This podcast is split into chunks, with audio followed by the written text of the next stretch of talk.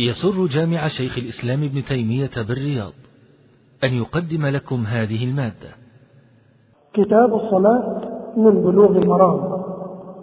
والذي قام بشرحه فضيلة الشيخ عبد المحسن الزامل وذلك ضمن دروس الدورة العلمية المكثفة السادسة لعام 1420 من الهجرة بجامع شيخ الإسلام ابن تيمية رحمه الله تعالى بسلطانه. نسأل الله أن ينفع بها المسلمين. والآن مع الشريط الرابع. وعن ابن عمر رضي الله عنهما أن النبي صلى الله عليه وسلم نهى أن يصلى في سبعة في سبع مواطن المزبلة والمجزرة والمقبرة وقارعة الطريق والحمام ومعاطي الإبل وفوق ظهر بيت الله. رواه الترمذي وضعفه. حديث ضعيف في رواية زيد بن جبيرة الأنصاري. عن داود بن حسين زيد بن جبيرة هذا متروك. وقد روى ابن ماجه أيضا من طريق ضعيف فالحديث ضعيف لكن ما جاء فيه ما جاء فيه من النهي مواضع جاءت بعضها جاء بها جاء في بعضها النصوص وفي بعضها في معنى في معنى النصوص. فالمزبلة لا يصلى فيها لأن المزبلة موضع للأذى للأذى والقدر وربما كان فيها شيء من النجاسات وهي في معنى الحمام وأشد فإذا كان الحمام لا يصلى فيه فالمزبلة أيضا لأنه لأن الأظهر والله أعلم من العلة هي وجود الشياطين والإنسان يبتعد عن مواضع الشياطين والشياطين دائما تقصد المواضع التي آه، تهجر وتترك ويبتعد عنها أو المواضع اللي يكون فيها صخب ولغط كالأسواق ولهذا أخبر عليه الصلاة والسلام في حديث أبي هريرة عند مسلم أنه أن خير. خير بقاع الأرض المساجد وشرها خير بقاعها المساجد وشرها وشر بقاعها الأسواق ويروى في حديث أنه عليه الصلاة والسلام قال لا تكن أول داخل إلى السوق ولا آخر ولا آخر من يخرج عنها منها فإن الشيطان فيها باغ وفرة وبها ينصب رايته. وما أدري عن صحته لكنه آه، دل عليه حديث أبي هريرة في صحيح مسلم أنه عليه الصلاة والسلام أخبر أنها من شرار البقاع. فلهذا لكن ليس معنى أن الصلاة لا تصح فيها بل يسن ذكر الله فيها بوجود الغفلة. ولهذا مواطن الغفلة يشرع فيها ذكر الله. وحالات الغفلة يشرع فيها ذكر الله. فالشاهد أن الشياطين تقصد هذه المواضع. ولهذا المزبلة والمجزرة في حكم الحمام وأشد. والمقبرة تواترت بالأخبار عنه عليه الصلاة والسلام في النهي عن الصلاة فيها. وقارعة الطريق هذا ورد فيها من حديث جابر حديث ابن عمر أنه عليه الصلاة والسلام قال إياكم وجواز الطريق أو التعريف على جواز الطريق فإنها مأوى الشيطان مأوى الحيات والسباع وقضاء الحاجة عليها فإنها من الملاعن عند أحمد. وجاء أيضا من حديث عمر عند ابن ماجه. فهما شاهدان في هذه الرواية في النهي عن الصلاة على قارعة الطريق. وربما أيضا قارعة الطريق تكون محلا لسير الهوام والسباع خاصة الحشرات. وذلك تقصد المواضع السهلة والطرق التي تكون يكون الطريق فيها يسير الطريق فيها مناسب فتسير فيها فربما سار في هذه الطرق لأنها معبدة. ولأن الهوام والحشرات أيضا تجانسها الشياطين فربما كان لأجل هذا المعنى وربما كان لأجل أن يتأذى هو أو يؤذي غيره بمضايقته في هذا الطريق. فلا يصلى على في قارعة الطريق كما أنه لا يجلس لا يبات عليها. وقارعة الطريق وسط. هذا يبين أن جوانب من هنا ومن هنا الأمر فيها أخف.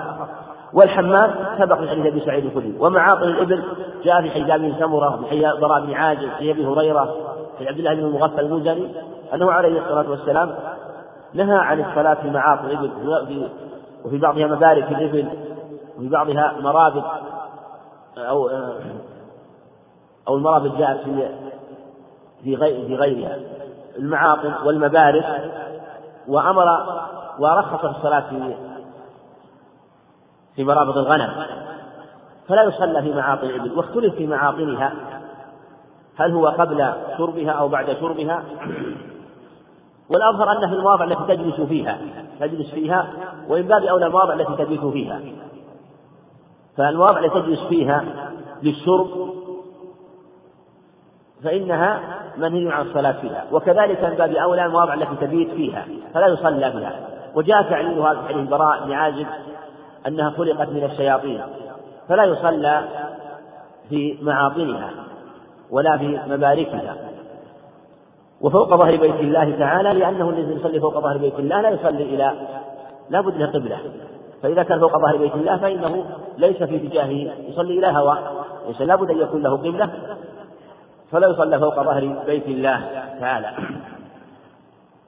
وذلك أنه لا بد أن يكون له قبلة وهذا موضع فيه اختلاف. بعضهم قال إذا كان أمام الشيء مثل عد مثل فوق ظهر البيت مثلا يرحمك الله. فإذا كان فوق ظهر البيت مثلا شيء مثبت فيه من لبن أو حجر شيء مثبت فيه. فإنه يصلي إليه. أما إذا كان غير شيء, شيء غير مثبت فلا يصلي فيه. فلا يصلي إليه. والمسألة موضع نظر. هل هل تصح الصلاة أو لا تصح الصلاة عليه؟ الله أعلم. وهذا الحديث كما سبق سنده ضعف لكن غالب أخباره أو ما فيه كله جاء له شواهد الأحاديث الصحيحة وعن أبي بكر الغنوي رضي الله عنه هو كالناس بن حصين واسمه هذا فرض في الأسماء كما أن حديثه هذا هو يعني أن هذا الحديث هو الحديث الواحد له في الكتب السبعة عند أهل السنن والصحيحين وفي مسند أحمد له هذا الحديث الصحيح عنه عليه الصلاة والسلام. أنه قال لا تقربوا من القبور ولا تجلسوا عليها. رواه مسلم. فلا يجوز الصلاة عند القبور فلا يصلى في القبور ولا يصلى إليه لا يكون القبر في جهته فلو صلى إلى القبر لا تصح الصلاة. والمسجد لا يجوز أن يكون في جهته قبر في قبلته قبر بل يجب أن يزال القبر. إذا كان حادثا. وإذا كان المسجد بني على القبر فيجب إزالة القبر. فالمساجد لا يصلى فالقبور لا يصلى عليها لا يصلى إليها ولا يصلى فيها فلا تصح الصلاة. قال ولا تجلسوا عليها لأن إذا ينفع من القبر. هذا جاء من حجاب عبد الله أنه عليه الصلاة والسلام نهى عن الجلوس على القبر. قال أخبر أنه قال لأن آه، يجلس أحدكم على جمرة. فتحرق ثيابه فتخلص إلى جلده خير له من إلى على قبر وجاء أنه عليه الصلاة والسلام رأى رجلا جالس على قبر أو متكئا على قبر كما عند أحمد قال لا تؤذي صاحب القبر. إلى غير ذلك فلا يجوز الجلوس على القبور لأنه مساكن لأصحابها ولا يجوز إيذاء أصحابها والله أعلم.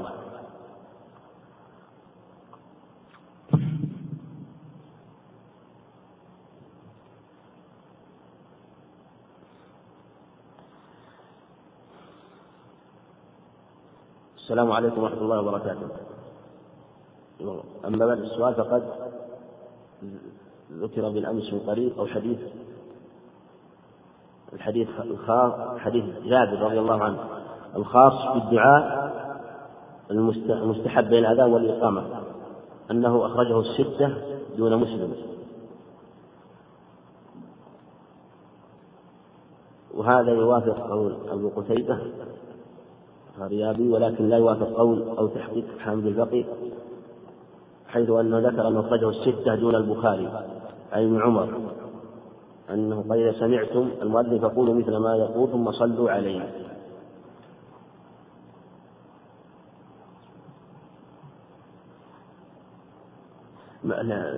الحديث جابر غير حديث عبد الله بن عمرو حديث جابر غير حديث عبد حديث جابر أخرجه البخاري وأهل السنة أربعة. اللهم رب هذه الدعوة التامة الحديث. أما حديث عبد الله بن عمرو فأخرجه مسلم. إذا سمعتم مؤذن فقولوا مثل ما يقول المؤذن إذا سمعتم نداء أو قال المؤذن فقولوا مثل ما يقول ثم صلوا عليه. ثم سلوا الله لي الوسيلة. فإن منزلة في لا تلتقي إلا لعبد من أجله أرجو أن أكون ذلك العبد. هذا هو الذي في صحيح مسلم. وحديث جابر رواه البخاري وأهل السنن الأربع. يقول سمعت حق طلبة العلم يقول في قوله صلى الله عليه وسلم لا تدابروا إنه جلوس الرجل خلف الرجل. وعلى هذا فإن كثيرا من الطلبة يجلسون خلف بعضهم البعض خاصة في الدروس العلم فما حكم هذا مأجورين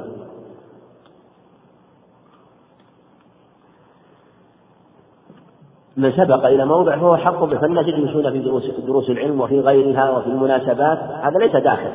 إنما الناس تدابر أن يعطي كل قال لا تدابروا. يعني أن المعنى في المعنى لا يعطي أحدكم كل واحد منكم الآخر دبره لأن التدابر كناية عن البغضاء والعداوة. فالإنسان إذا أعطى ولهذا قال لا تبا لا تحاسدوا ولا تباغضوا ولا تدابروا. ذكر معها أنواع من النهي عن بعض الأمور التي توجب البغضاء والتباعد.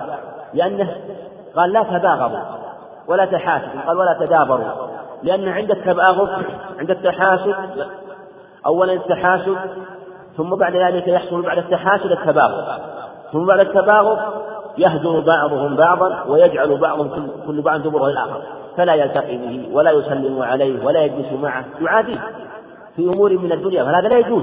لا يجوز التباغض ولا التحاسد الذي يفضي إلى التدابر. فالتدابر منهي عنه مطلقا. فإذا كان مع وجود البغضاء والحسد أعظم وأعظم. فالمراد أن يقصد التدابر بأن يعرض عنه ويوليه دبره لا يلتقي به ولا يجوز معه فهذه العداوة لا يجوز. لا. ولهذا ثبت الصحيح انه عليه قال لا يحل للرجل أن يهجرها فوق ثلاث يلتقيان فيعرض هذا ويعرض فخير وخيرهم الذي يبدأ بالسلام. وقال عليه الصلاة والسلام من هجر أخاه سنه فهو كسفك دمه. فكل هذه يدل على أن هذا منهي عنه لأجل هذه الأشياء. أما في حلاق علم وغيره فهذا غير داخل وليس فيه تدابر. قال الرسول صلى الله عليه وسلم لا يقول الله صلاة حائر إلا بخمار كيف كيف تقبل صلاته وهي حائض والحائض لا تصلى لا تصلي؟ المراد بالحائض البالغ. المراد بالحائض البالغ. يعني التي من شأنها أن تحيض. السلام عليكم. وعليكم السلام ورحمة الله. ما حكم الصلاة بما يلبسه الرجل ما يلبسه الرجل أعلى بدنه من اللباس الداخلي ولا يكون قد غطى جميع كتفه؟ فكأنه حبلان معلقان على عاتقه. هل هذا يكون كافيا تغطية فهل هذا يكون كافيا في تغطية الكتف؟ لأن النبي صلى الله عليه وسلم قال ليس على عاتقه شيء. وكلمة شيء نكرة فقد تدل على التقليد نعم. نقول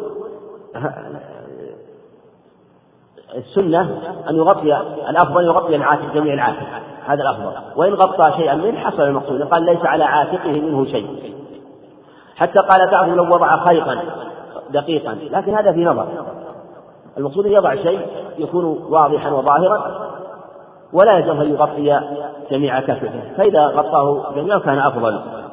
هل يكفي لبس الثوب ثم تلبس القفازين؟ يعني للمرأة. المرأة إذا لبست الثوب ولبس القفازين لليدين ومن قال بوجوب سترهما لا شك أنهما يجزئ أنهما يجزئان لأن لم تنتهى لم تنهى عن لبس القفازين إلا في حال الإحرام. النقاب القفازين في حال الإحرام. ما حكم الصلاة بدون لبس خمار أو كشف المرأة وجهها عند غير المحارم؟ بدون لبس الخمار لا تصح الصلاة. لا تصح صلاتها. بل يجب عليها أن تختمر إذا كانت بالغة. وإن كان عند عندها غير محرم يجب عليها أن تستتر. يجب عليها أن تستتر. لكن لو لم تستتر صلاتها صحيحة لكن هي آثمة. إذا كانت عالمة وهي كاشفة لوجهها. أنا شخص صليت بعد الصلاة وجبت وجدت على ثيابي آثار بول مع العلم أني لا أدري كم عدد الصلوات التي صليت على هذه الحال ولا أذكر شيئا منها. نقول مسألة فيها فيها خلاف. من صلى بنجاسة ثم علم بعد ذلك. المذهب يقولون إن كان سبق علم ثم ثم سبق ثم عقب العلم نسيان يجب عليه وإن كان نسيانا مطلقا لا يجب عليه الإعادة والصواب عدم التفريق بين الحالين وأن من صلى بنجاسة جاهلا جهلا مطلقا يعني بها أو علم ثم نسي فالنسيان آه، يعني أمر لا يمكن أن يرده فإذا نسي ثم صلى أو كان أو نسيها أصلا أو لم يعلم بها أصلا فالصواب صحة صلاته. وقد ثبت الحديث أبي سعيد الخدري عند أبي داود بإسناد جيد أنه عليه الصلاة والسلام صلى بين عليه ثم خلعهما فخلع الصحابة نعالهم. فلما سلم قال لما خلعت نعالك؟ قال رأيناك خلعت عليك فخلعنا نعالنا. فقال إن جبريل جاءني فأخبرني أن فيهما قدرا وفي الرواية الأخرى أن فيهما خبثا.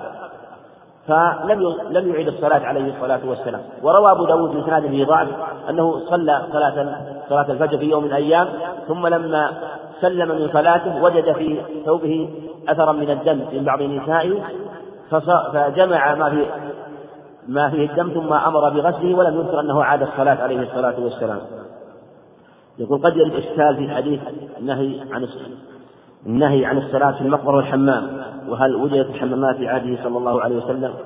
وهل يضع الحديث بذلك وجود الحمامات الله أعلم هل هي وجدت جاء في أحاديث كثيرة المعروف أنها لم تكن موجودة في المدينة لكنها موجودة في الشام والرسول يعلمها والصحابة يعلمونها. فالرسول يخبر يخبر بأنهم لو ذهبوا إلى هذه البلاد فيها الحمامات ولو لم يكن علم بذلك فالله يعلمه كما أنه حد الحدود حد حدود المواقيت عليه الصلاة والسلام. في وقت لم تكن آه، يعني حد الحدود عليه الصلاة والسلام لأهل البلاد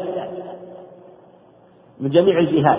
كذلك بين أحكام الحمامات وبعضهم ضعف أحاديث الحمام لكنها حديث جيدة مجموع طرقها. ابن القيم رحمه الله جزم الجامع قال لم يصح في الحمام حديث لكنها جاءت حديث صحيحة أحاديث كثيرة حديث عائشة حديث عبد الله بن عمرو وأيضا أحاديث أخرى في هذا الباب كلها بالإخبار عن الحمامات والتحريم من الدخول فيها. ما سبب الحام حجر الحديث ضعيف ثم يضعفه فما الفائدة؟ مع أنه ضعيف أو أرجو ذكر الحكم والأسباب لذكر الحديث ضعيف في الاستدلال الأحكام الشرعية. ويذكر الحديث ضعيف لأجل بيان حاله لأنه استدل به بعض العلم. ولأنه يذكر مقابلها أحيانا الأحاديث الأخرى التي هي أصح. فيذكر الحديث المخالفة لأن بعض العلم استدل به حتى يطلع طالب العلم على دليل من قال بهذا القول وأن وأن قوله ضعيف لضعف دليله. ما حكم صلاة الجنائز في المقبرة؟ فيها خلاف. الصواب هو القول لأحمد والشافعي وإن خالف مالك وأبي حنيفة أنه صلى على الجنائز على المقبرة. فثبت الصحيح في ابن عباس أنه صلى على الجنازة عليه الصلاة والسلام فلا بأس يصلي على الجنازة من لم يكن صلى عليه. أو يصلى يصلي عليها تبعا لغيره.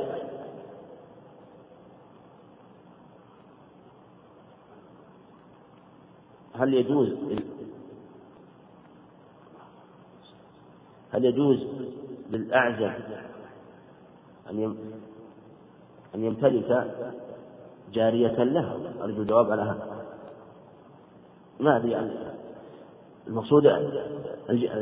إذا كان يريد جاره ملك اليمين هذه لا يجوز إلا إلا بالملك الشرعي عن طريق الجهاد و أما بغير ذلك فلا يجوز وليس هنالك الآن جواري له. أما يظنه بعض الناس من خدم هذا جهل منه من تشوير الشيطان. فمثل هذا لا يجوز. به فيجب فمثل هذا لا أقول لا يتوهم أن يخفى على طالب علم. ما حكم الصلاة على الميت في المقبرة خارج القبر؟ لا. هذه سبق لنا أن الصلاة على على عليه في المقبرة جائز إذا كان أن يصلي. والله أعلم. وصلى الله وسلم وبارك على نبينا محمد. الحمد لله رب العالمين. والصلاة والسلام على نبينا محمد وعلى آله وأصحابه وأتباعه بإحسان إلى يوم الدين. أما بعد فيقول الإمام الحافظ ابن حجر رحمه الله تعالى وعن أبي سعيد رضي الله عنه قال قال رسول الله صلى الله عليه وسلم إذا جاء أحدكم إلى المسجد فلينظر فإن رأى في نعليه أذى أو قدرا فليمسحه وليصلي فيهما أخرجه أبو داود وصححه ابن خزيمة. أبو سعيد هو الخدري رضي الله عنه اسمه سعد بن مالك. وحديثه هذا هو الذي في قصة جبريل عليه الصلاة والسلام لما جاء إلى النبي عليه الصلاة والسلام وأخبره أن في نعليه أذى أو خبثا كما في الرواية الثانية. فخلع عليه الصلاة والسلام نعليه وخلع الصحابة نعالهم.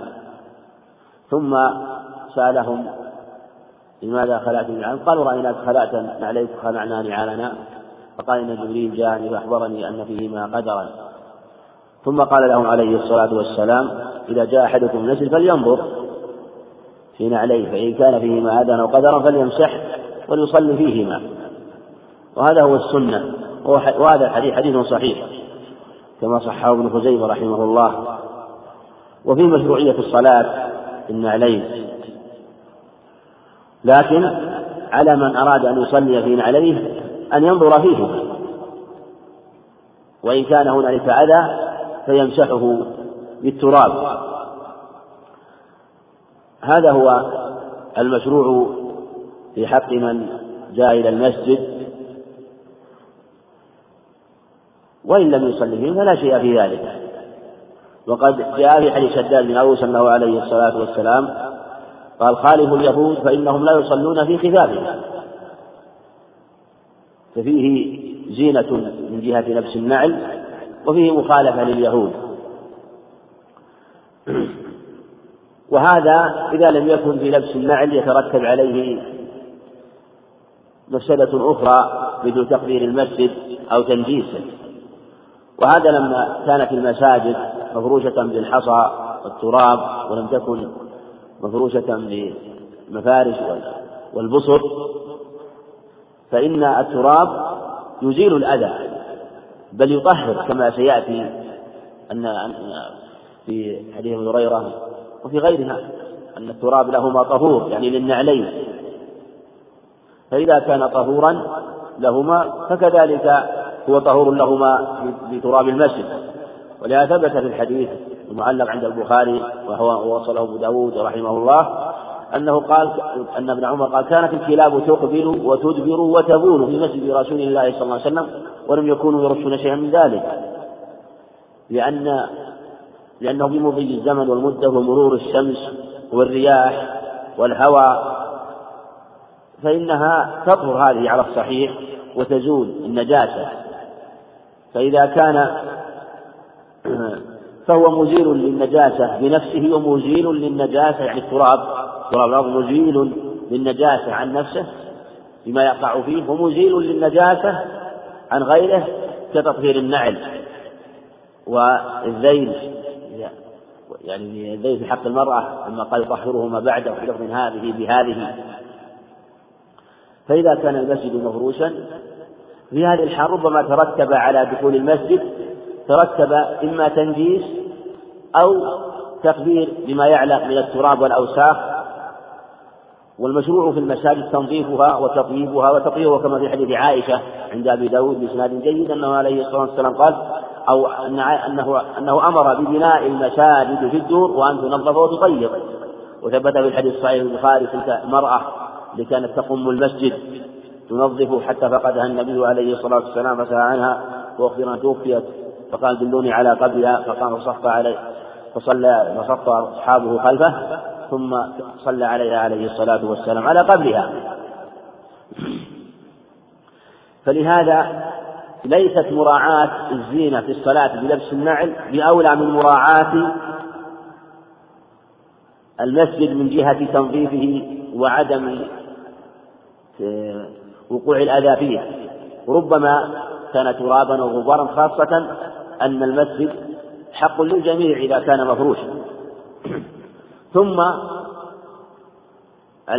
وجود القذى القذى والأذى والقدر فيه يزيده بخلاف وجوده بالتراب فإن التراب يطهره. أما وجوده على البسط فإنه يمتد وربما أعقبه رائحة خاصة إذا علق بالقدم شيء بالنعل شيء ولم ينتبه له. فالمقصود أن هذا هو الأصل ما لم يعرض عارض من من وجود شيء يمنع آه، في فرش المساجد أو غيره وأن هذا هو الأصل وهذا هو القاعدة لكن ربما في مثل هذه الأحوال فالأدلة يبين بعضها بعضا. فالرسول عليه الصلاة والسلام أمر من جاء إلى المسجد أن ينظر في نعله ومما ينبغي التنبه له أيضا أن كثيرا من المصلين يدخل المسجد في ساحته بنعليه.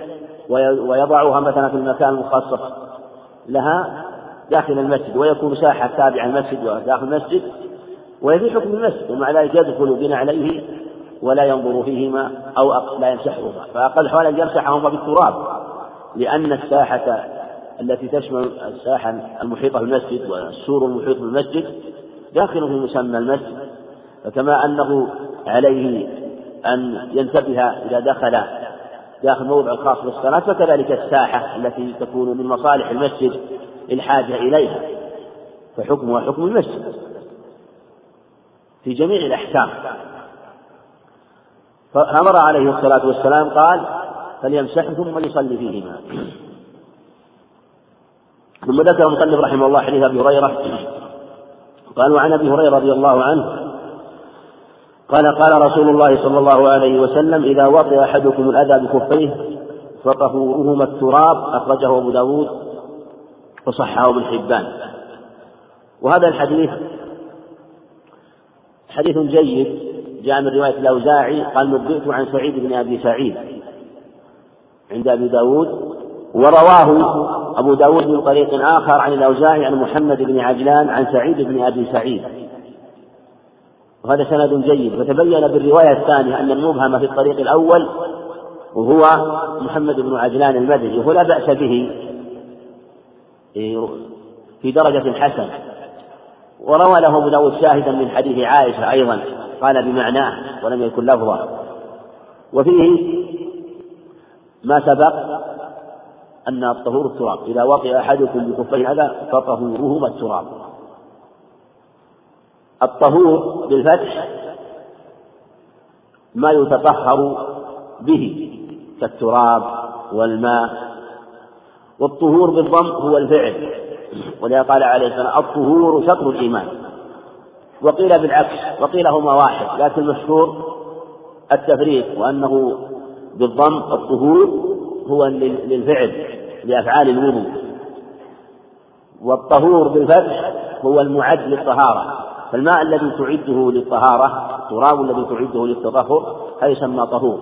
ونفس أفعال الوضوء من من المضمضة والاستنشاق وغسل الوجه وغسل اليدين ومسح الرأس والرجلين بالماء هذا هو الطهور. فطهورهما التراب. ففيه بيان أن التراب مطهر أن التراب مطهر. وهذا هو الصواب أنه مطهر لأسفل الخف مطهر أيضا لثياب المرأة إذا مشت في المكان ثم ثلاث ثم جاءت مرة في مكان آخر فإنه يطهره ما بعده. هذا قد جاءت في أخبار عدة عنه عليه الصلاة والسلام واختلف العلماء في ما تحصل به ما يحصل به التطهير من النجاسة. فذهب الأكثر وهم الجمهور إلى أنه لا يكون إلا بالماء وأن ما سوى الماء لا يحصل الطهارة به.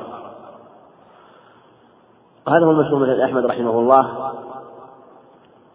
وذهب آخرون وهو قول أبي حنيفة إلى أن هناك مطهرات أخرى كالتراب مثل ما جاء في بعض الأخبار. وهذا هو الصواب فالتراب مطهر. لهذا قال فطهورهما التراب. وقال في حديث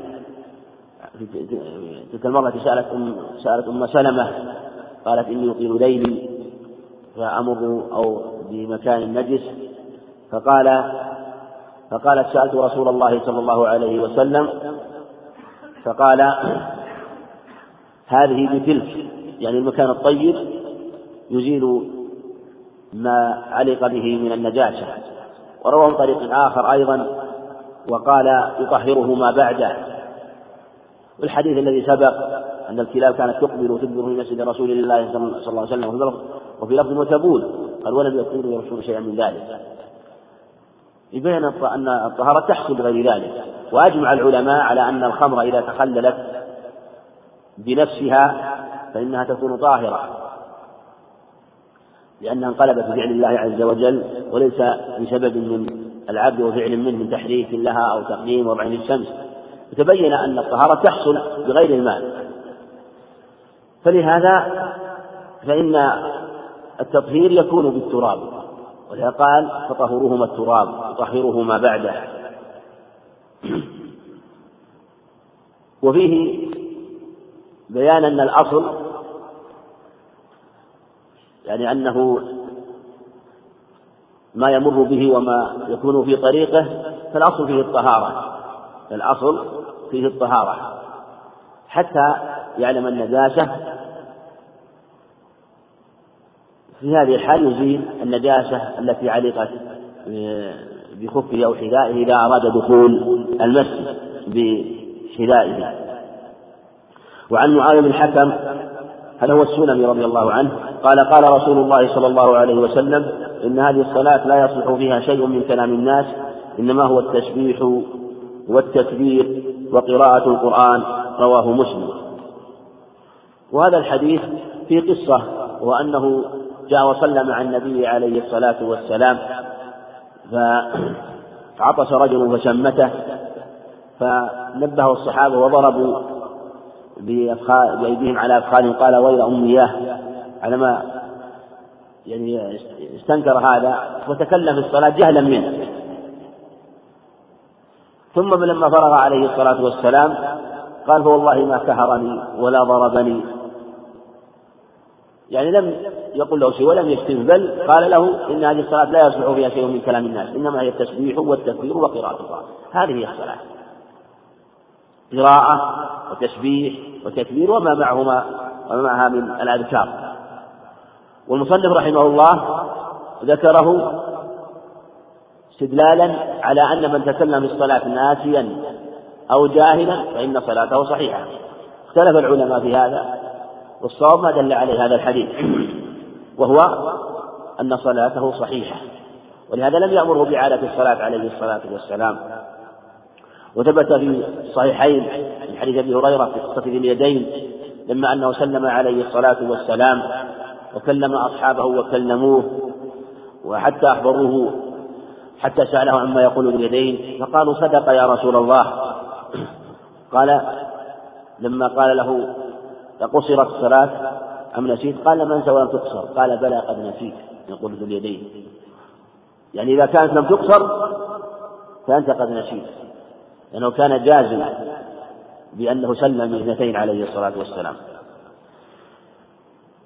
ثم صلى ركعتين ثم تشهد ثم سلم ثم سجد السجد ثم سلم عليه الصلاة والسلام. ففي بيان أن الكلام في هذه الحال لا بأس به بل ربما كان مطلوبا خاصة إذا كان مصلحة الصلاة إذا كان مصلحة الصلاة فلا بأس أن يتفاوض الإمام أو يتكلم الإمام مع من يليه ويسأله إذا أشكل عليه أمر الصلاة.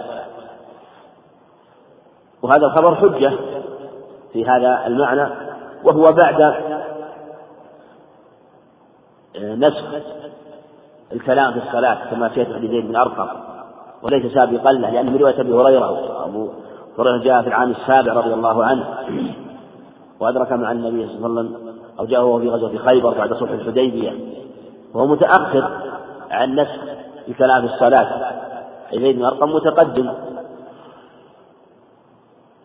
في هذا أن إذا وقع هذا أيضا كذلك جهلا فإنه لا تبطل عبادته. وهذه وهذه وهذا الصواب في جميع العبادات.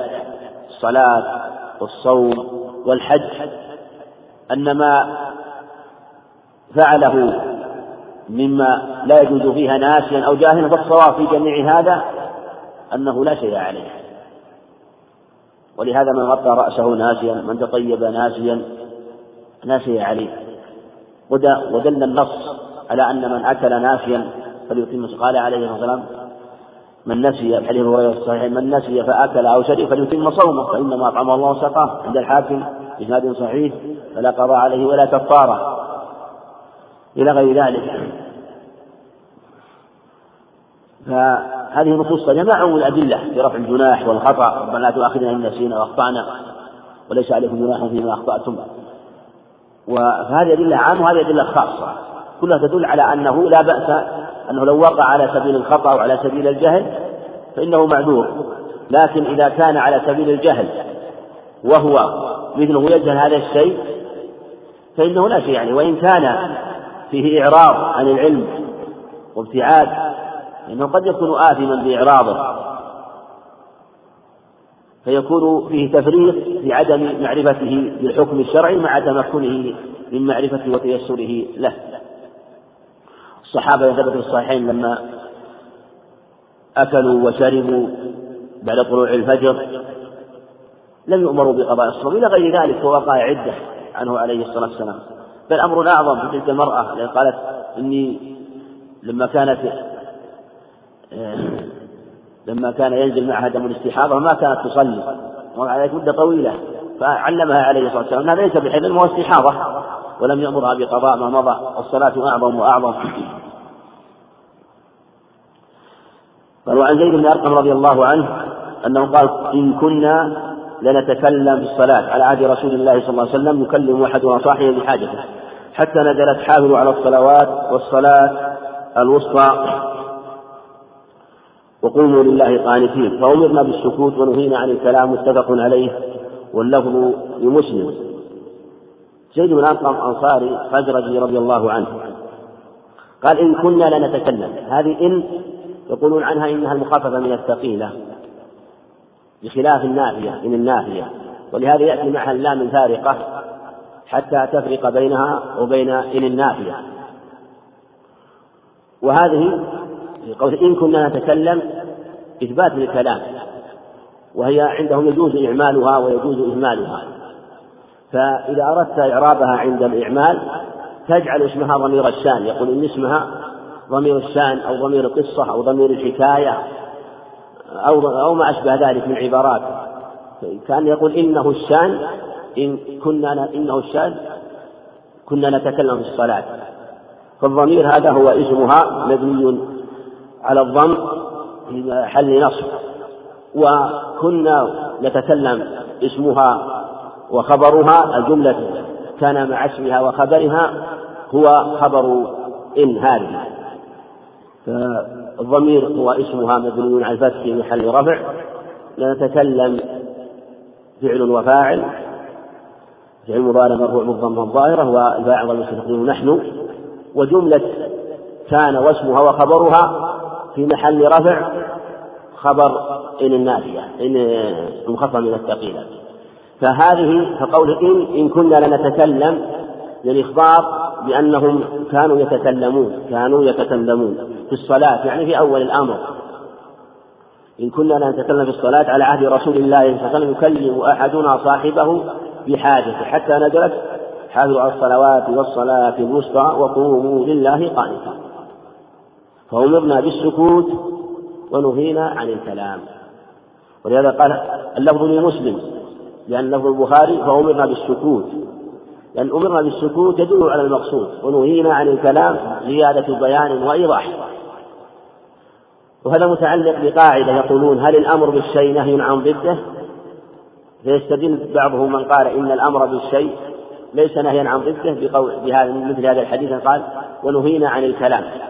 فلو كان الأمر بالشيء نهي عن ضده لاكتفى بقول أمرنا بالسكوت لكن هذا من باب البيان وزيادة الإيضاح.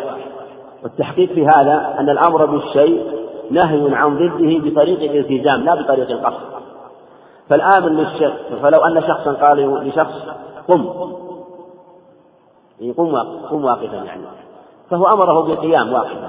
وأمره بالقيام في الحق نهي له عن الاضطجاع ونهي له عن الجلوس أو أو الاحتباء أو غير ذلك من أنواع الحركات أو الهيئات التي تخالف القيام. وهو في الحقيقة لم ينهوا عن هذه بالقصد إنما نهى عن طريق الالتزام. يلزم من أمره لك بالقيام أن تكون ألا تأتي بهذه الهيئات فكذلك الشارع إذا أمر بشيء فإنه نهي عن ضده بما يكون منافيا لوجود ما أمرك وتحقيق ما أمرك به. فقوله أمرنا بالسكوت يعني في الصلاة فيلزم منه تحريم الكلام. يعني الكلام الذي ينافي الصلاة بخلاف الكلام من قراءة القرآن وتلاوة وذكر الله هذا أمر مطلوب ومنه ما هو واجب ومنه ما هو مستحب. يكلم أحدنا صاحبه بحاجة كانوا في أول الأمر يتكلمون يكلم أحدهم يكلم كل منهم صاحبه أو أحدهم يكلم بعضهم بعضا لكن هذا يظهر في بعض الأشياء ليس في كل شيء. إما بالسلام أو يسأل الصلاة مثلا متى أقيمت مثلا؟ أو يسأل كم بقي من الصلاة؟ هذا فيما يظهر الله أعلم كما قاله بعض أهل العلم. ثم نزلت ثم أمروا بالسكوت وقوموا لله قانتين. وثبت في الصحيح من الصحيحين حديث مسعود أنه كنا نكلم النبي عليه والسلام قبل أن نذهب إلى النجاشي ثم لما رجعنا كلمت عليه فلم يرد عليه السلام فقال إن في الصلاة لشغلا الصلاة فيها شغل عن غيرها. ثم رد ثم كما جاء في الحديث الآخر حديث جابر وغيره أنه رد السلام إشارة عليه الصلاة والسلام. فالكلام في الصلاة عمدا مبطل لها بإجماع أهل العلم. إذا تكلم فيها عمدا فإن صلاته باطلة. كلام الذي ينافيها مخاطبته لغيره فهذا الصلاة باطلة. ولهذا قال فأمرنا بالسكوت. فمن تكلم بما ينافيها فقد خالف الأمر بذلك في الآية وفي الحديث فيكون فعله باطلا أو يكون كلام مبطلا لصلاته. وعن أبي هريرة رضي الله عنه قال قال رسول الله صلى الله عليه وسلم التسبيح للرجال والتصفيق للنساء متفق عليه زاد مسلم في الصلاة. هذا هو هذا الحديث كقاعدة في هذه المسألة التسبيح والتصفيق. التسبيح للرجال. وقد جاء معناه في الصحيحين من حيث سهل بن سعد الساعدي عن العباس رضي الله عنه وهو أنه لما ذهب عليه الصلاة والسلام ليصلح بين بني عمرو بن عوف فتأخر فقال بلال لأبي بكر أتصلي؟ فقال نعم أو قال إن شئت. فصلى عليه الصلاة فصلى أو تقدم أبو بكر فصلى بالناس. فلما كان في الصلاة جاء عليه الصلاة والسلام وشق الصفوف حتى كان في الصف الأول فأكثر الناس التصفيح أو التصفيق ثم لما أكثروا التصفيق التفت أبو بكر فرأى النبي عليه الصلاة والسلام خلفه فأشار عليه الصلاة والسلام أن مكانك يعني انزل مكانك فرجع القهقرة رضي الله عنه. ثم تقدم عليه الصلاة والسلام فصلى بالناس فقال ما لكم أكثرتم التصفيق أو التصفيح؟ من نابه شيء فليسبح الرجال ويصفق النساء. ثم قال ما منعك يا أبا بكر أن تصلي حيث أمرت قال ما كان لابن أبي قحافة أن يتقدم بين النبي صلى الله عليه وسلم. علم أن هذا الأمر على سبيل التكريم له وليس أمرا ملزما له فلهذا لم يثبت في محله بل رجع رضي الله عنه. ففي هذا دلالة على أن التسبيح هو شعار الرجال حينما يحصل في الصلاة شيء من الخطأ فيها. فيسبح يقول سبحان الله. هذا هو المشروع. والنساء التصفيق. الصواب فيه سواء كن مع الرجال سواء كن مع الرجال أو كن وحدهن حتى ولو كان لو كان لو كان في مجمع النساء أو كان النساء يصلين وحدهن فإنهن يصفقن لا يسبحن المرأة عورة وفتنة فلا تتكلم بالتسبيح بل تصفق. ثم هذا قاعدة في التسبيح للرجال وأن التصفيق للنساء وأن التصفيق للرجال أمر منهي عنه وهو محرم عند كثير من أهل عند أهل العلم. وأن التصفيق ليس من شأن الرجال في أي أمر من الأمور. ولا يصفق الرجال.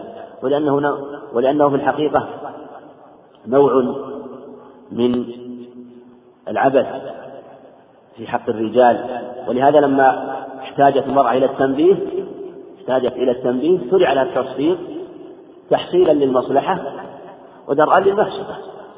هذه قاعدة الشرع في الأشياء التي تربو مصالحها على مفاسدها يقررها ويثبتها وهي من شرع الله وهي من دين الله. فلهذا التشبيح للرجال والتصفيق للنساء. وعن مطرف بن عبد الله بن الشخير عن أبيه رضي الله عنه. قال رأيت رسول الله صلى الله عليه وسلم يصلي وفي صدره أزيز كأزيز المرجل من البكاء أخرجه الخمسة إلا ابن ماجه وصححه ابن حبان. مطرف هذا تابعي ثقة من من كبار التابعين من الثانية وأخوه يزيد بن عبد الله وأبوهم عبد الله بن الشخير عامر من مسلمة الفتح رضي الله عنه. من فضلك اقلب الشريط.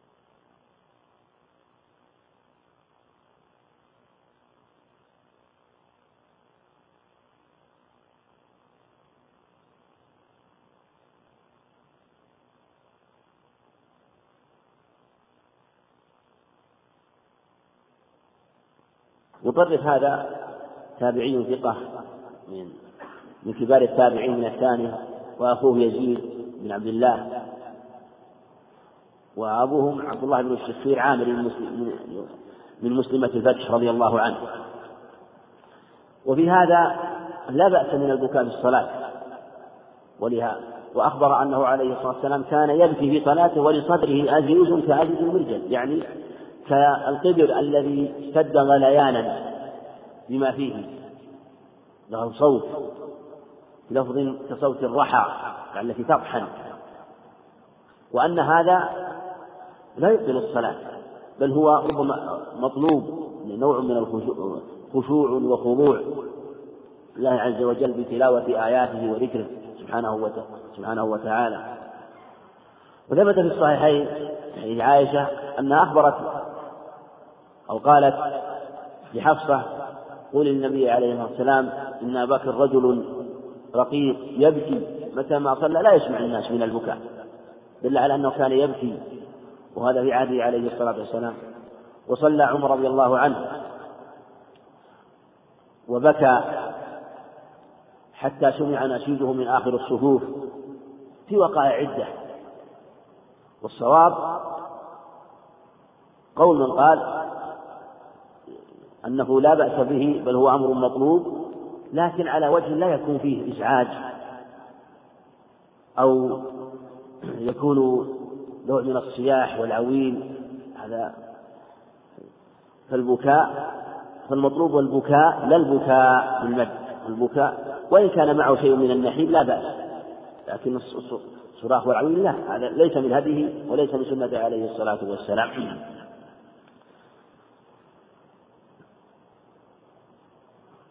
ف وقال بعض أهل العلم إنه إذا خرج منه حرفان بطلت صلاته. وهذا هو قول الشافعي أو قول أصحابه. وهذا قول ضعيف. ولا يؤثر سواء خرج منه حرفان أو أكثر ما دام أنه بسبب البكاء أو عن طريق البكاء. وفي حديث عبد الله بن عمرو أنه عليه الصلاة والسلام قال في صلاته أف أف. رواه النسائي وغيره وإسناده جيد في صلاة الكسوف. هذا يدل على أن هذا لا بأس به ولو خرج منه حرفان أو أكثر إذا كان على بسبب الحضور والخشوع في الصلاة وعن علي رضي الله عنه قال كان لي من رسول الله صلى الله عليه وسلم مدخلان فكنت إذا أتيته وهو يصلي فنحنح لي رواه النسائي وابن ماجه.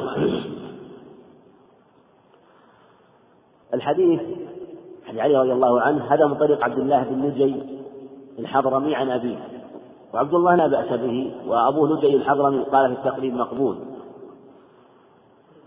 وعلى هذا يكون فيه بعض اللين السند إذا كان مقبولا ويمكن أن يتقوى على طريقة بعض أهل العلم إذا كان التابعي ممن عرف بوجوده في عهد الصحابة وكان له ملازمة خاصة لبعض الخلفاء الراشدين في الخدمة والقيام على الأمر.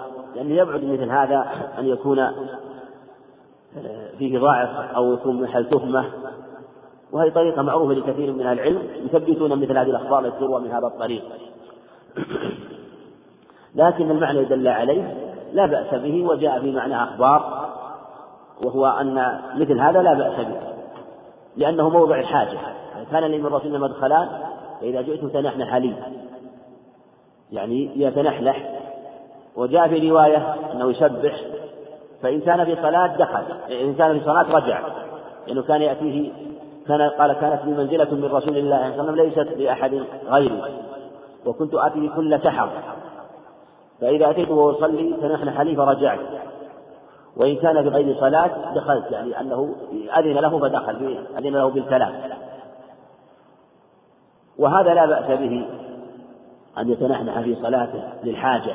أن ينبه من دخل أو يكون علامة بينه وبين من يأتي بأنه يدخل. إذا سمع نحنحته وهو في الصلاة. والأفعال هذه للمصلحة وللحاجة.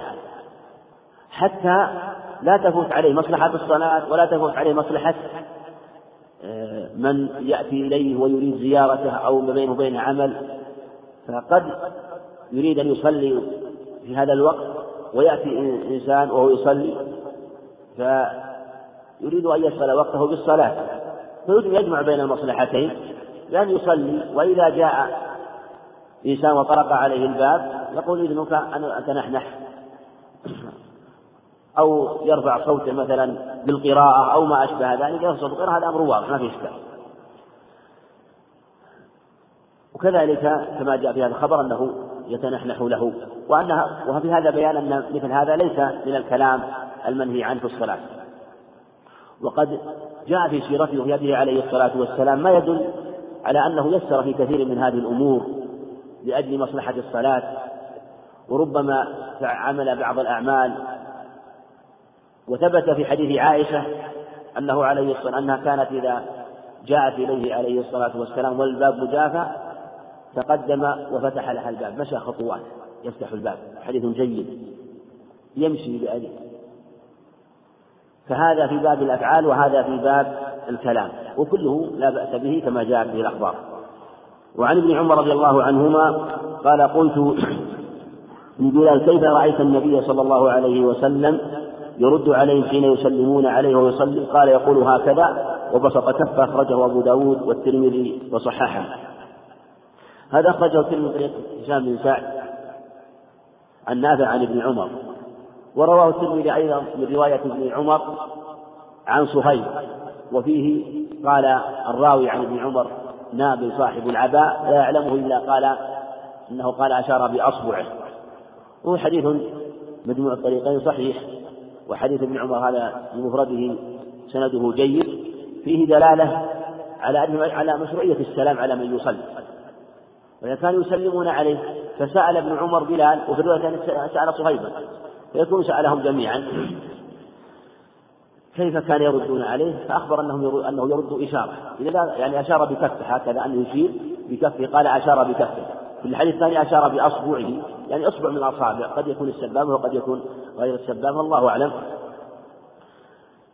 فمن سلم عليه وهو في الصلاة فيرد عليه فيرد السلام بالإشارة. واختلف العلماء في هذا على هذا أقوال قيل يرد السلام بالكلام. يقال السلام عليكم وعليكم السلام.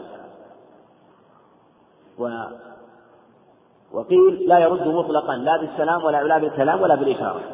والقول الأوسط هو أنه يرد بإشارة هو الصواب وهو قول الجمهور والذي دلت عليه السنة أنه يرد إشارة. فثبت في صحيح حديث جابر أنه رد عليه الصلاة والسلام عليه إشارة. وفي حديث مسعود الصحيحين جاء في رواية عند البيهقي أنه أشار برأسه عليه الصلاة والسلام. فعلى هذا لو أشار برأسه أو أشار بيده أو بأصبع حصل المقصود. لكن ربما كان إشارة بيده أبلغ في فهم رد السلام. فيرد السلام آه، إشارة وإن كان مثلا من آخر الصلاة أو إذا سلم رد بالكلام فيجمع بين الردين ويكفي الرد بالإشارة. لكن لو لو رد بعد الفراغ من الصلاة بالكلام وقالوا عليكم السلام فلا بأس بذلك. ويكفيه أن يرد إشارة. أما ما روي من أشار إشارة تفهم عنها الصلاة أو نهى فليعد صلاته. من أشار إشارة تفهم عنه أو قال تفهم عنه فليعد صلاته. هذا الحديث لا يثبت. رواه أبو داود رواية محمد بن إسحاق عن أبي غطفان المري وابن إسحاق عن عن ولم يصرح ثم هو مخالف. يعني يعني مع ضعفه مخالف فربما قيل إنه منكر لأن الضعيف المخالف حديث صحيحة يكون منكرا. حديث صحيح صريحة في أنه يرد إشارة والرسول بل إنه مخالف. ليس لهذه الأحاديث مخالف لأحاديث كثيرة متواترة عنه عليه الصلاة والسلام.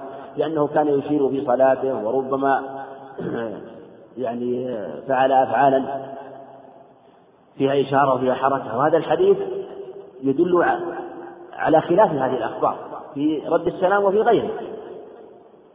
فالحديث ضعيف أو ربما قيل إنه منكر بمخالفة الأخبار في الرد للسلام. الإشارة ولمخالفة الأحاديث الصحيحة الأخرى لأنه عليه الصلاة والسلام أشار في صلاته بأخبار كثيرة. وعن أبي قتادة رضي الله عنه قال كان رسول الله صلى الله عليه وسلم يصلي وهو حامل أمامة بنت زينب فإذا سجد وضعها وإذا قام حملها متفق عليه ولمسلم وهو يؤم الناس في المسجد. هذا الحديث الصحيحين. كما ذكر المصنف رحمه الله وفي مسلم قال وهو يؤم الناس المسجد. وفيه عطفه عليه الصلاة والسلام ورفقه بالصغار خاصة بالجواري بالبنات الصغار ورحمته لهن خلافا لما كان عليه أهل الجاهلية. فصلى وهو يحمل إمامه حمله في صلاته وهو يؤم الناس. كيف لو فعل هذا الإنسان؟ احتاج إلى طفلة أو طفل صبي أو صبية لم يكن له من يحفظه فأراد حمله.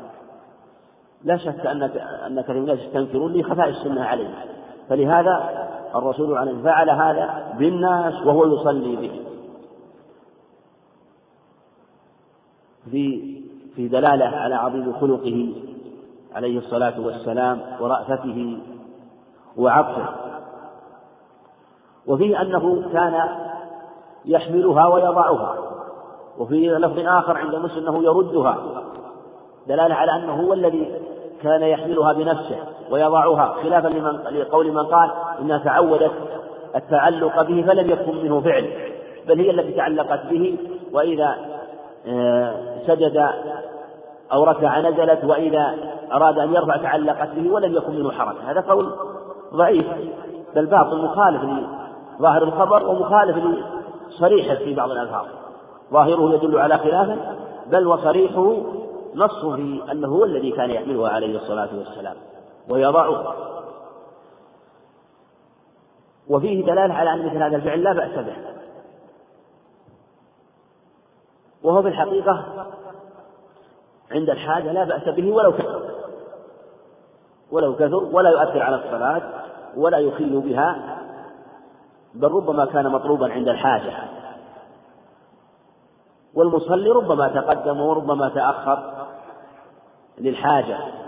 وسيأتي في حديث أبي هريرة أنه أمر بقتل الأسودين في الصلاة فالحركة في الصلاة للحاجة ربما كانت مطلوبة ومتأكدة فأمر بقتل الأسودين في الصلاة بأن يتحرك ويتقدم ويأخذ مثلا عصا أو حذاء فيضرب بلا تحديد بضربة أو ضربتين. وما جاء في صلاة الجماعة في صلاة الخوف والأفعال الكثيرة مع أنه يمكن أن يصلوا جماعات كثيرة أو فرادى بلا وجود هذه الحركات. ومع هذا لم يحصل شيء من هذا ولم يستنكر عليه لم يأمرهم بخلاف ذلك بل أقرهم على ذلك وأمهم في صلاة الخوف عليه الصلاة والسلام لأجل تحديد صلاة الجماعة. وفعل فيها وفعل فيها أفعال. لو فعلت في حال الاستقرار لبطلت الصلاة. فهذا لا بأس به ولله الحمد. وأمامة بنت زينب ابنة عليه الصلاة بنت بنت بنته وهي زوج وزينب زوج أبي العاص بن الربيع أسر يوم بدر وأسلم بعد ذلك رضي الله عنه. وعن أبي هريرة رضي الله عنه قال قال رسول الله صلى الله عليه وسلم اقتلوا الأسودين في الصلاة الحية والعقرب أخرجه الأربعة وصححه ابن حبان. هذا حديث جيد من طريق يحيى بن أبي كثير عن ضمضم بن جوز عن أبي هريرة. يحيى بن أبي كثير معروف بالتدليس وجاء بعض طرق عند أحمد أنه صرح بالتحديث ولهذا عزي إلى أحمد يعني رواه الخمسة على هذا لأن أحمد معه مخرجة في عدة مواضع من مسنده رحمه الله. بل إنه في بعض المواضع صرح بالتحديث. فيكون طريقه أولى الطرق الطريق الذي أخرج أحمد أولى من غيره. إلا إذا كان وجد تصريح في في بعض كتب السنن لكنه صرح عند أحمد بالتحديث. وهو من طريق رجل يقال علي عن المبارك عن يحيى بن أبي كثير وعلي المبارك هذا هو الهنائي وهو من رجال البخاري. ومما يذكر في هذا المقام في ترجمة علي المبارك هذا أنه كان له عن يحيى بن أبي كثير كتابان كتاب سمعه وكتاب لم يسمعه ومما يدل على حفظ البخاري رحمه الله ومعرفته بالعلل وسعة اطلاعه و يعني الشيء الكثير والغريب العجيب رحمه الله. في صحيحه أخرج من رواية علي مبارك عن يحيى بن أبي كثير. ولم يخرج له من روايته عن ابن كثير إلا ما رواه البصريون عنه يعني ما رواه البصريون عن علي بن مبارك. لأن رواية البصريين عن علي بن مبارك هي من الكتاب الذي سمعه من يحيى بن أبي كثير. ورواية الكوفيين عن عن علي بن مبارك مما روى عن يحيى بن كثير من الكتاب الذي لم يسمعه منه. فالبخاري رحمه الله انتقى من أخباره ما سمعه مما رواه البصريون عنه. فرحمه الله ما أوسع اطلاعه ومعرفته بالعلل. وهذا الحديث فيه اقتل الأسودين الحية والعقرب وفيه دلالة على أن مثل هذا العمل لا بأس به بل هو مطلوب. قتل الأسودين لا بالتغليب الحية والعقرب جاء في بعض الروايات تقييد الضربات لكن الصواب أنه آه، يقتلها ولو كثرت الضربات. يقتلها ولو كثرت الضربات لعظيم خطرها وإيذائها وهو مما استثني في هذا الموضع وفي هذا شاهد لما سبق من الحركة المطلوبة في الصلاة. فيتقدم في صلاته وهو شاكك لا يتكلم فيقتلها. وهو الحديث ظاهر أنه حتى ولو كانت بعيدة عنه ولو كان يأمن شرها ما دام رآها في الصلاة. ظاهر عام الحديث. ومما يظهر من هذا الحديث أيضا ربما كان شاهدا للقاعدة التي ذكرها الأصولية التي سبق ذكرها وهي العام في الأشخاص أنه عام في الأحوال والأمكنة والأزمنة والبقاع. والرسول عليه الصلاة والسلام أمر بقتل الحيات على سبيل العموم الصحيحين اقتلوا الحيات واقتلوا الطفيتين والأبتر فإنهما يلتمسان البصر ويسقطان الحبل. وفي حديث ابن عباس وأبي هريرة وابن عباس وابن مسعود أنه عليه السلام قال اقتلوا الحيات. من خاف ثأرهن فليسرن وبلفظ ما سالمناهن منذ حاربناهن فأمر بقتلهن على سبيل وجاء هذا الخبر في النص على قتلهن في الصلاة. في إشارة إلى القاعدة يدل على أن العام في الشخص عام في الأحوال. أمر بالقتل في حال الصلاة.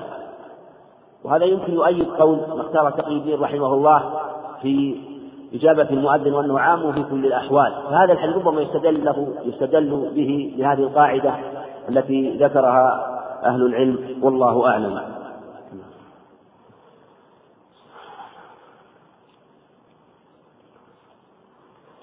السلام عليكم ورحمة الله وبركاته. عليكم السلام ورحمة الله وبركاته.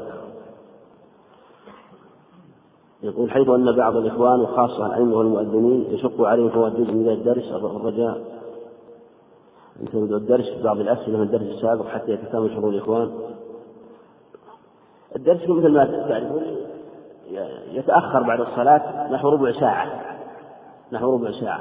والذي يظهر لي والله أعلم أن ربع ساعة كافية خاصة مع الفجر مع خلو الطرقات وعدم الازدحام. فالإنسان ربما صار المدة الطويلة في الوقت اليسير في هذا الوقت وإن كان يسيرا. السلام عليكم ورحمة الله وبركاته. وعليكم السلام ورحمة الله وبركاته. إذ نرجو هذا نفس الموضوع في تأخير. الدرس سبق أنه يعني أن تأخيره فيما يظهر هذا الوقت كافي وهذا أيضا يعني يقوله كثير من الإخوان يعني. هذا أيضا يقول أيضا في التأني في بعض المسائل حتى يتمكن من الكتابة. لا يخفى أن يعني المسائل كثيرة والوقت ضيق فيذكر ما تيسر من المسائل وما فات مما يذكر في هذا الدرس الحمد لله ف يعني طالب العلم يتيسر له أقول أقول طالب العلم يتيسر له معرفة الفوائد والمسائل بالسؤال وبالبحث من مشايخ ومن طلاب العلم فهو متيسر لله الحمد وليس هنالك ضيق. يقول يشاهد من بعض الإخوان جزاهم الله خيرا أنه إذا دخل بعد الفجر في وقت النهي فإنه لا يصلي ركعتين ويجلس مباشرة دون دون سنة المسجد. ثم الصواب في هذه المسألة. الصواب في هذه المسألة مثل ما سبق أنه يصلي ركعتي التحية وهذا هو الصواب. وهو قول آه، قول الشافعي رحمه الله. اختار شيخ الإسلام وابن القيم ورجحه الإمام الكبير علمة هذا العصر رحمه الله. شيخ بن عبد الله بن يرجحه ويذكر هذا القول. ف بالأدلة. بالأدلة. ويقول إن ذوات الأسباب مستثنات. للأدلة التي وردت في هذا الباب. ويستأنس باختياره باختيار شيخ الإسلام وابن القيم وقول الشافعي وإحدى الروايتين علي أحمد رحمه الله. فلهذا من دخل المسجد فالسنة له يصلي ركعتين لكن هي من المسائل خلافية. فإن كان الداخل ممن آه، يعني تبين له القول الثاني أو كان قلد من أفتى به فلا إنكار في المسائل الاجتهادية والمسائل الخلافية التي يكون الخلاف فيها قوي لأن عندنا المسائل على ثلاثة أقسام مسائل خلافية الخلاف فيها ضعيف ومسائل خلافية الخلاف فيها قوي ومسائل اجتهادية. المسائل الخلافية من باب مسائل التي تكون فيها أدلة من الطرفين. فهي على نوعين. إذا كان الخلاف ضعيف فالخلاف الضعيف طرح ولا يجوز الأخذ. لأنه معتمد على حديث لا يصح ويجب الأخذ بالقول القوي. بخلاف القوي قوة الأدلة من الجانبين لا يمكن مثل هذه المسألة وغيرها ومسائل كثيرة. والاجتهادية التي ما فيها أدلة إنما فيها استنباطات من عمومات. لا تدل بعمومها بل استنبط ليس من العموم استنباط من العموم. وقد يكون استنباط قريب وقد يكون بعيدا. فهذه لا إنكار فيها ولله الحمد. خلافا لمن أطلق القول لأن لا إنكار في مسائل الخلاف على إطلاق النوع الجماعة. هذا ليس بصواب الصواب التفصيل. يقول كنا مرة في البر فأردنا صلاة الظهر فاختلفنا في القبلة فقال الجميع إنها من هذه الجهة. وقلت أنا إنها من, من هنا متأكد من ذلك. لكن لما كان الكل يقولون بتلك الجهة صليت بهم إلى جهتهم. مع علمي أنها جهة الجنوب فلما جاء المغرب تبين أننا صلينا إلى الجنوب والقبلة إلى الغرب فما الحكم؟ هذه عند اختلاف المجتهدين. قال العلماء إنه يصلي لأنه كل يصلي إلى قبلته أنه كل يصلي إلى قبلته ولا يقلد بعضهم بعضا. فالمجتهدين في المسائل لا يقلد بعضهم بعضا. وقال بعض العلم يأتم بعضهم ببعض يأتم بعضهم ببعض عند اختلاف الاجتهاد. لكن هل يأتم بهم؟ هل يأتم بعضهم بعض على قبلة واحدة أو يأتم بعضهم بعض وكل على جهته؟ هذا موضع نظر. يعني في هذه المسألة. وما دمت ودمت مثلا؟ قلت و يعني إذا تقلد قولا ولم يقطع إذا كان يقطع بخطئهم إذا كان يقطع بخطئهم وأن القبلة ليست إلى هذا فالأظهر أنه لا يتابعه وإن كان لا يقطع بخطئهم لا وربما جوز الصواب معه فالأمر في هذا يسير وصلاته جائزة. يقول السلام عليكم ورحمة الله وبركاته. وعليكم السلام ورحمة الله وبركاته. يحصل في تمارين الصباح في المدارس نوع التصفيق هل هذا يجوز؟ التصفيق مثل ما سبق أنه خاص بالنساء قال عليه التسبيح للرجال والتصفيق للنساء. هذه قاعدة عامة يعني حديث وهو قاعدة. في هذه المسائل كلها. إذا خرج منه حرفان لكن ليس البكاء فما الحكم؟ الذي يظهر لا بأس. لو قال مثلا تف مثلا مع السواق قال تف مثلا أو قال أف من هذا يعني قل أن يسلم من الإنسان ولهذا الرسول تنحنح في صلاته. يعني تنحنح في صلاته لكن لا يقصد إلى هذا لأن القصد إليه القصد إلى هذا نوع عبث في الحقيقة. القصد إليه نوع عبث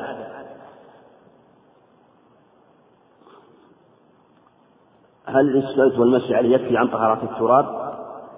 ما يكفي يعني.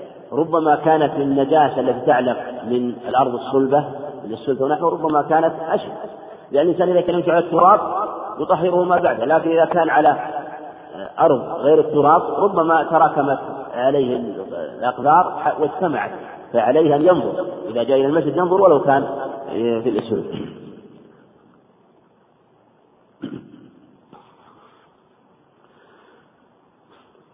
مثلا رأى طفلا وهو يصلي اقترب منه. اقترب من الكهرباء هل يجوز قطع الصلاة؟ لا لا يقطع الصلاة. يمشي إليه ويمنع من الكهرباء ولا يقطع الصلاة. أعظم من ضرره ضرر الكهرباء أعظم من ضرر العقرب التي تراها ولا تصيب. ربما قتل ربما قتله. الكهرباء خاصة مع الصبيان ربما أو ضره فأنت تتقدم إليه وتمنعه أو يعني تمنع من المكان الذي فيه كار وأنت في صلاة مثل ما قال عليه الصلاة والسلام. قال اقتلوا الأسودين الحية والعقل. والقصد وقول اقتلوا الأسودين هذا معنى يشمل إزالة كل ضرر يكون موجودا في الصلاة. فتقتل الأسودين وتقتل مثلا وفي حكم مثلا بعض الزنابير التي تؤذي وكذلك نصوا على أنه لو رأى إنسان أعمى وهو أمامه خشي أن يسقط في بئر أو يسقط أو يعثر مثلا في جدار فلا بأس أن يمسك به وينبه. فالرسول عليه الصلاة والسلام يتكلم بالكلام بالمعاني بالأدلة العامة والجوامع من الكلم.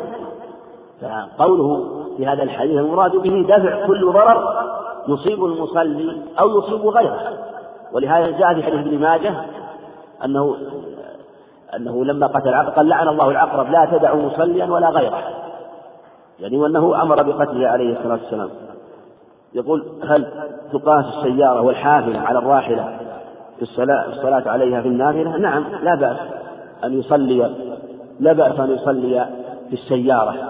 بل إن الصلاة في السيارة ربما كانت خاصة إذا إذا كانت السيارة ربما كان في مكان واسع وربما كان في مكان مطمئن ولا يكون فيه حركة كثيرة فيصلي في السيارة ويصلي في الطائرة.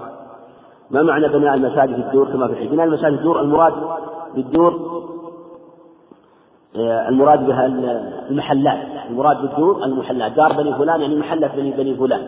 ليس المراد به البيوت والمنازل لا. المراد بالدور والمحلات. لماذا لا يذكر الإسناد؟ من العلماء المعاصرين أو المعاصرين الإسناد كله العلم يذكرون الأخبار ويذكرون الأسانيد ويتكلمون عليها ويبينون الأخبار. يعني في كتبهم ومصنفاتهم ومن أراد هذا وجده في كتبهم رحمة الله عليهم السلام عليكم ورحمة الله وبركاته. وعليكم السلام ورحمة الله وبركاته. هل فرق بين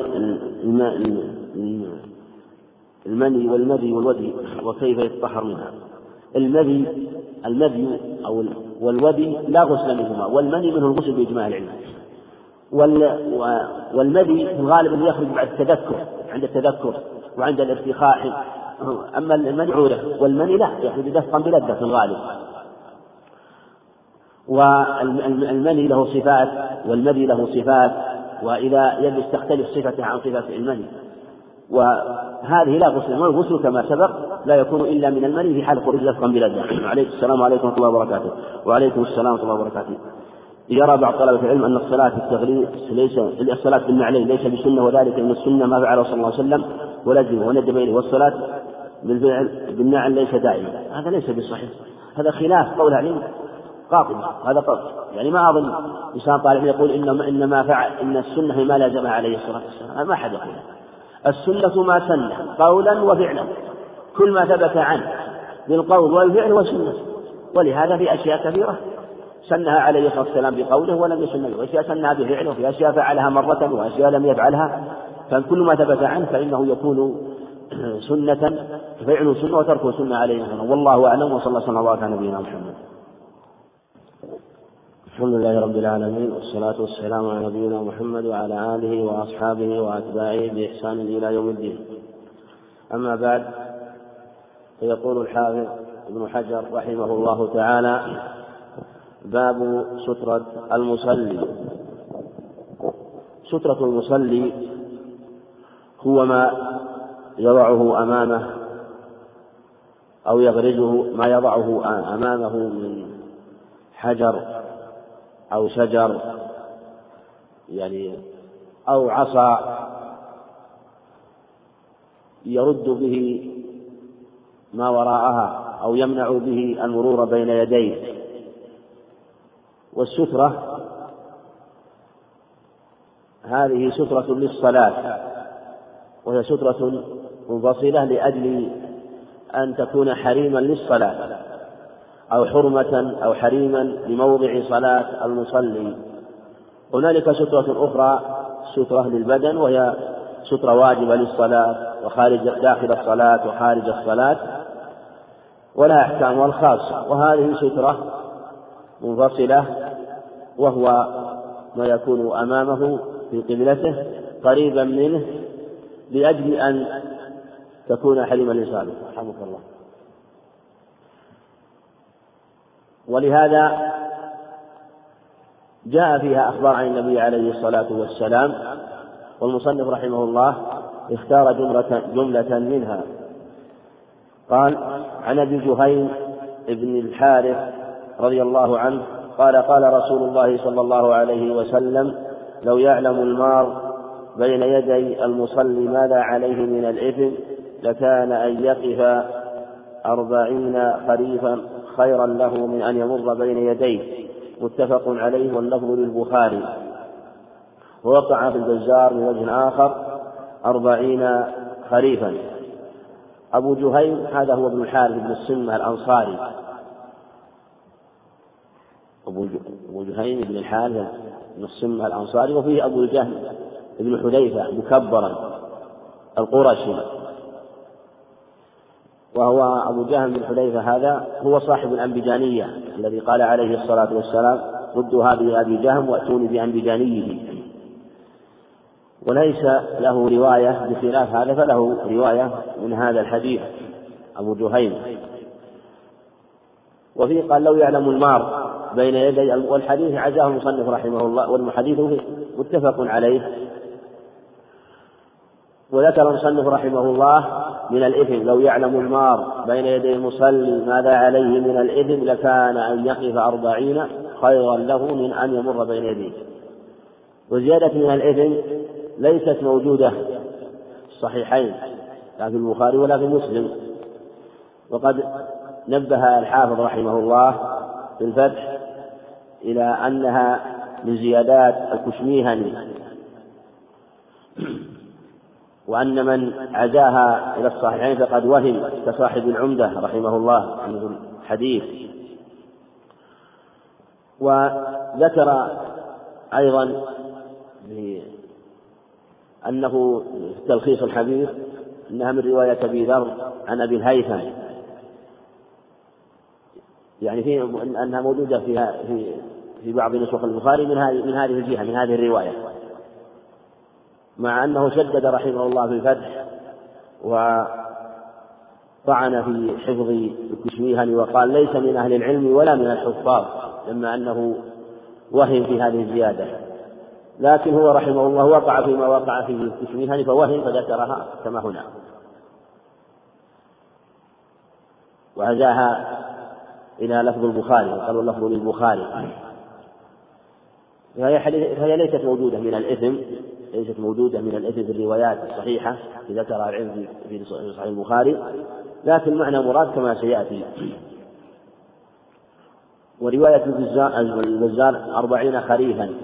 ذكر الهيثمي أن رجالها رجال الصحيح وأنا ما اطلعت على سندها لكن يمكن يكون مخرجها من مخرج الصحيح كما يعني أن مخرجها مخرج الصحيح صحيح البخاري كما ذكر الهيثمي أن رجالها رجال الصحيح. والحديث لو يعلم المار في تشديد المرور بين المصلي وبين سترة قال لو يعلم. يفهم منه أن من جهل الحكم فلا شيء عليه. يعني لو كان قال علقه بالعلم إلا على أن من خفي علينا. وهذا جار في جميع أحكام الشريعة.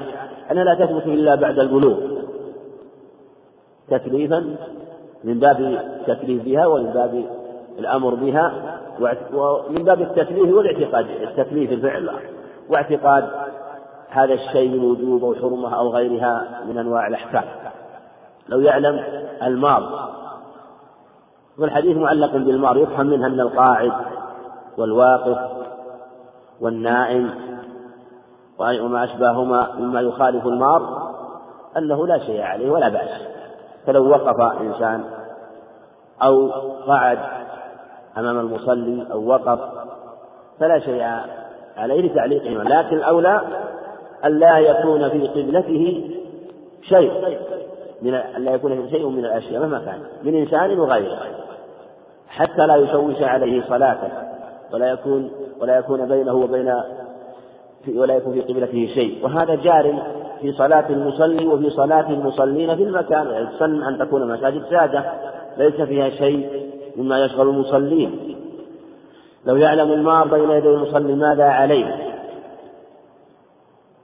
يعني أبهم الذي عليه تعظيما وتفخيما لشأنه. الذي عليه المراد من الإثم كما قال لها ما كسبت وعليها ما اكتسبت. من عمل صالحا فلنفسه ومن أساء فعليها. فالعمل الصالح لها والسيء عليها. يقول ماذا عليه؟ يعني المراد من الإثم. وأبهم وأبهم في روايات تعظيم لكان أن يقف. أربعين خير له لكان أن يقف يعني لكان وقوفه أربعين. أن هذه مصدرية كما يقولون تسبق الفعل بعدها بمصدر فالمراد لكان وقوفه خيرا خيرا له. خيرا هذا اسم كخبر كان. وجاء روي خير على أنه اسمها فإذا فإن كان خيرا فهو اسم كان وإن كان خير فهو خبره ويكون ما قبلها إما اسم إن كان ما بعدها خبر أو خبر إن كان ما بعدها اسم يعني المصدر لكان وقوفه يعني لكان وقوفه خيرا له. من أن يمر من أن يمر بين يديه. وجاء في الرواية أنه لا, لا قال لا أدري ذكر أربعين سنة أم شهرا أم جمعة. وجاء في رواية البزار تعيين خريف والمراد به السنة يعني. وجاء في رواية عند أحمد وابن ماجه عن أبي هريرة لكان أن يقف مئة عام. سندها فيها فيه بعض الدين لكن فيه إشارة أو يؤيد قول من فسر المدة بالخريف أو بالسنة ويكون هذا في زيادة تشديد فيكون على قول يعني بعضهم أنه زاد تشديدا في في في الأمر فذكر أربعين خريفا ثم شدد ثم ذكر مئة سنة. خير له من أن يمر بين يديه. أن يمر بين يدي المصلي. والمراد بين يديه يعني قريبا منه. لأن قوله بين يديه ما يكون قريبا بين يدي المصلي بحيث يتناوله أو أنه يصل إليه لو دفعه أو مال إليه أما إذا كان بعيدا فلا لأن لا يكون بين يديه. وأطلق اليدين لأن يكون بها البطش ويكون بها الفعل. فالذي بين يدي الشيء ما يكون أمامه. فالمرور في هذه الحال لا بين يدي المصلي لا يجوز. وظاهر الأخبار أنه على العموم سواء اتخذ المصلي سترة أم لم يتخذ سترة كما هو قول الجمهور في ظاهر الأخبار. وما جاء من ذكر السترة في بعض الأحوال يكون من ذكر بعض أفراد العام فلا يكون تخصيصا فلا يكون تخصيصا لكن يكون أشد. إذا اتخذ سترة يكون أشد لأنه حصل له بأن ومر بينه وبين قبلته ثم لم يبالي بما وضعه من سترة فيكون أشد. وذلك أن الله بين المصلي وبين قبلته. والله في قبلة أحد يعني بينه وبينه سبحانه وتعالى وهو في العلو مستوٍ على عرشه سبحانه وتعالى. وهو على كل شيء فإذا كان بينه وبين قبلته فلا يجوز إخلال بصلاة المصلي وأن يحوله بينه وبين قبلته والله بينه وبين قبلته ويناجي ربه سبحانه وتعالى. ولهذا حصل التشديد مع ما يحصل من التشويش المصلي. وجاء ذكر السترة في أو يعني بين يدي المصلي ويفهم من أين بين يدي المصلي ما كان بعيدا لا بأس إذا كان بعيدا. يعني بعيد واختلف البعيد بحده الأقوال كثيرة والأقرب أن البعيد يكون بثلاثة أذرع بين موضع قدميه ومن موضع قدميه إلى ثلاثة أذرع قريب هذا الموضوع كلما احتاط المار كلما كان أفضل حتى لا يلبس أو يشوش عليه صلاته. وعن عائشة رضي الله عنها قالت سئل النبي صلى الله عليه وسلم في غزوة تبوك عن سترة المصلي فقال مثل مؤخرة الرحل أخرجه مسلم. بهذا تحديد السترة. وأنه سئل عن عن مقدارها وذلك أنه كان يصلي إلى سترة عليه الصلاة والسلام كما حديث عمر كان يصلي يعني كان وكان يأخذ السترة معه في أسفاره ويأخذ الحربة والعنزة. كما جاء حديث ابن عمر في الصحيحين. فسئل عن مقدار السترة. فقال مثل مؤخرة الرحل والرحل هو ما يضعه راكب راحلة على ما يكون في مؤخر الشداد ويتكئ عليه راكب راحلة حتى يرتاح. يرتاح فهو عود يكون طوله قريب من ذراع وقيل نحو ثلث ذراع قدره نحو ثلث ذراع. فهو كلما كان بهذا القدر فأكثر كلما حصل المقصود به. فأقل ما يكون بهذا بقدر مؤخرة الرحل وهي نحو ثلث ذراع. وقدرها بعضهم بالذراع لذراع الإنسان المعتدل وقدره الشبران. الشبران هو قدر الذراع للإنسان المعتدل بشبره وذراعه. فقال مثل مؤخرة الرحل يعني هذا هو القدر الذي تحصل به السترة. وجاء هذا من جهة الطول من جهة دقة السترة جاء في حديث آخر سيأتي. قالوا عن شبرة بن معبد الجهني رضي الله عنه. قال قال رسول الله صلى الله عليه وسلم ليستتر أحدكم في الصلاة ولو بسهم أخرجه الحاكم. أخرجه الحاكم من طريق عبد الملك بن ربيع بن شبرة عن أبيه عن جده وروى الإمام أحمد أيضا من طريق زيد بن حباب. قال الإمام أحمد قال حدثنا زيد بن حباب أخبرنا عبد الملك بن ربيع بن شبرة عن أبيه عن ربيع عن جد الشبرة. وعبد الملك هذا روى له مسلم وفيه بعض يعني الضعف لكن رواه الحاكم أيضا من طريق آخر من أحد أولاد الربيع يعني عبد شبرة بن معبد من طريق حرملة بن عبد العزيز. ورواه أيضا من حديث أبي هريرة قال ولو بدقة شعرة. في هذا أنه ينبغي المصلي ألا يهمل السبح تأكيد في أمر السبح قال ولو بسهم. يعني ولو كان المستتر به سهما. مثل قول التمس ولو خاتما من حديد. يعني ولو كان الملتمس خاتما من حديد. فلا ينبغي إهمال السترة. وفي هذا بيان أنه ولو كان شيئا يسيرا. والرسول عليه الصلاة والسلام شرع السترة وأخبر أنه تفصل بسهم واستتر إلى بعيره واستتر إلى الجدار واستتر بشجرة عليه الصلاة والسلام في غزوة ليلة غزوة بدر. وصلى في أصل المنبر كما في حديث أبي العباس كان بن سعد الساعدي لما صلى به ثم لما أراد السجود نزل فسجد في أصل المنبر. فإما إنه اتخذ إما أنه اتخذ المنبر سترة أو أنه اتخذ الجدار سترة لأنه قريب من المنبر. لكن الذي يلي ربع سجوده عليه الصلاة والسلام هو المنبر هو أقرب له من الجدار. لأن بين الجدار وبين المنبر نحو ممر الشعر